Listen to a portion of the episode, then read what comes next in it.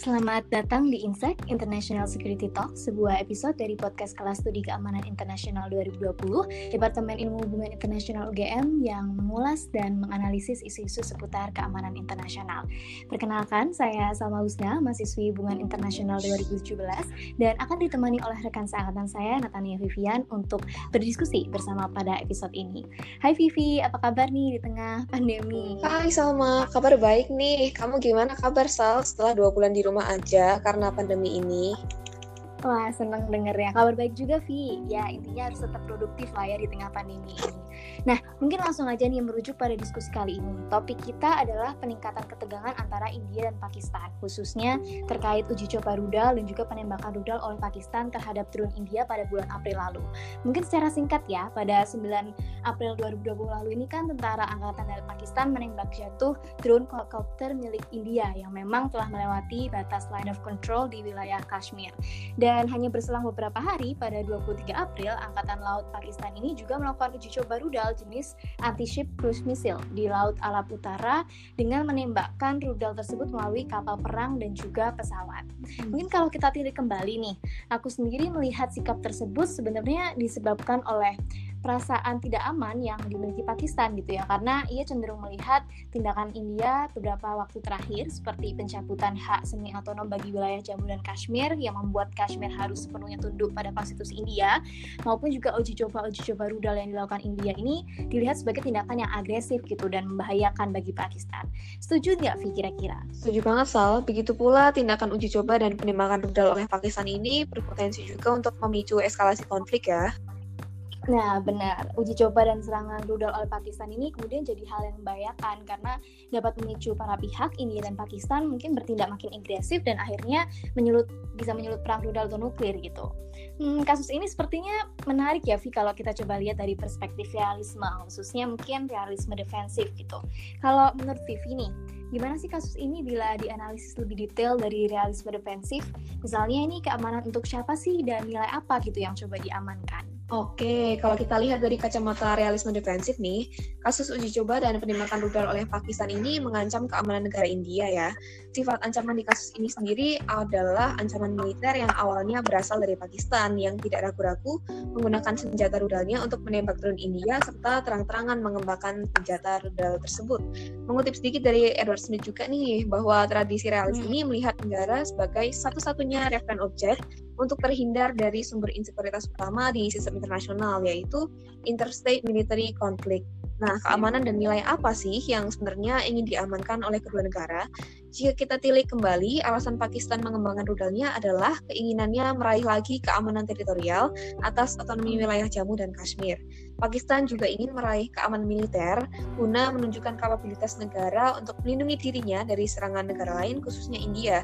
Terlebih India akhir-akhir ini memamerkan rudalnya anti-tank Amogatri serta bekerja sama juga dengan Rusia yang berhasil mengembangkan rudal tercepat di dunia. Nah, begitu pula bagi India, tindakan uji coba dan penembakan rudal Pakistan ini mengancam keamanan teritorialnya dan keamanan militer India karena dia sulit memprediksi kapan atau apakah ada sewaktu-waktu Pakistan akan menyerangnya dengan senjata rudal. Terlebih karena Pakistan juga belum mengadopsi no first use nuclear policy, India pun makin khawatir nih akan keamanan militernya. Oh, luar biasa. Setuju sih, Vi. Lalu pertanyaan yang kemudian muncul ini kan kira-kira solusi apa sih yang sekiranya bisa mencapai keamanan dan mencegah timbulnya perang rudal, uh, perang rudal atau nuklir gitu antara kedua negara? Nah, realisme defensif ini sendiri tuh percaya pada mekanisme balance of power untuk survivability hmm. negara hmm. yang artinya nanti akan menciptakan keamanan negara tersebut. Jadi aku hmm. ada dua solusi untuk menciptakan balance of power antara kedua negara, yaitu yang pertama hmm. mempertahankan no first use nuclear policy India dan juga menerapkan doktrin militer defensif kedua negara.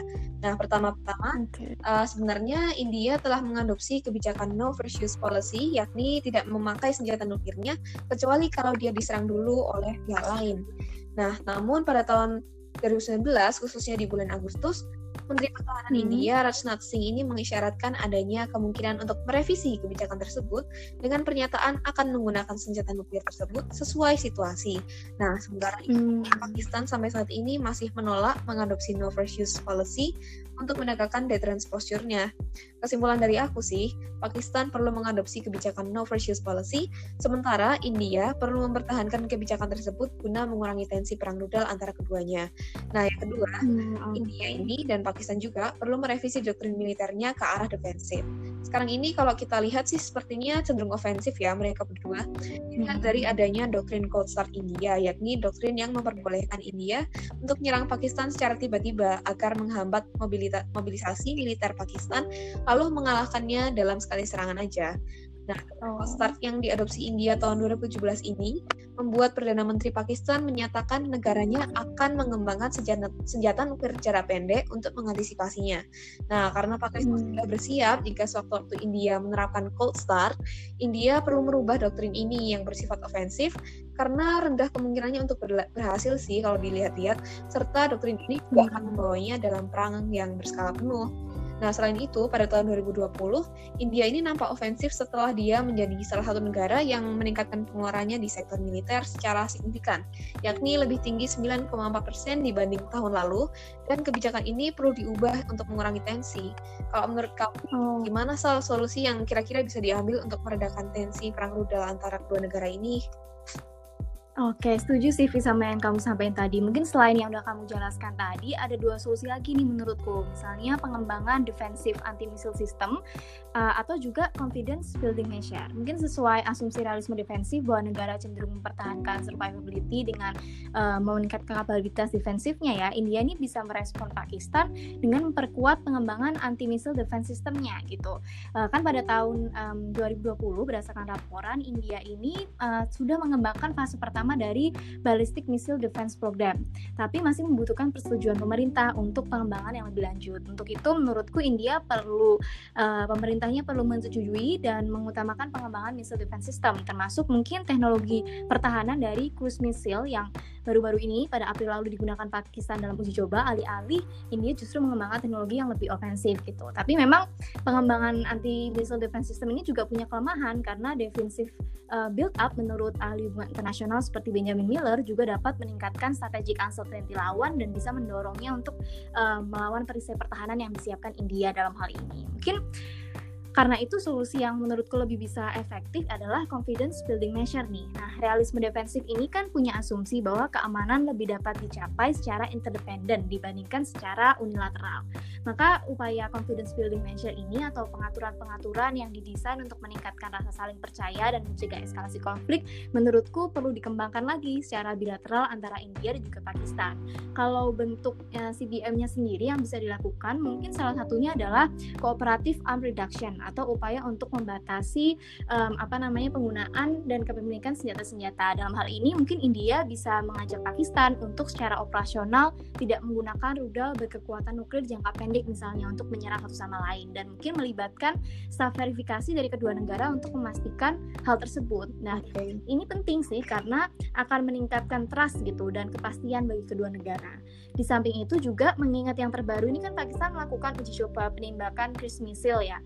Uh, nah, uji upaya CBM yang menurutku bisa um, ditempuh adalah ya mengatur adanya misalnya pre-notification, pemberitahuan sebelum kedua negara melakukan coba cruise missile. Karena yang baru diatur secara formal sekarang ini tuh tentang ballistic missile gitu pre-notificationnya. Jadi mungkin itu juga perlu dilakukan supaya meminimalisir security dilema dan meningkatnya ketegangan yang lebih lanjut gitu. Wah, sip-sip setuju banget sih aku. Wah, nggak terasa nih kita udah di ujung diskusi aja ya, Sal.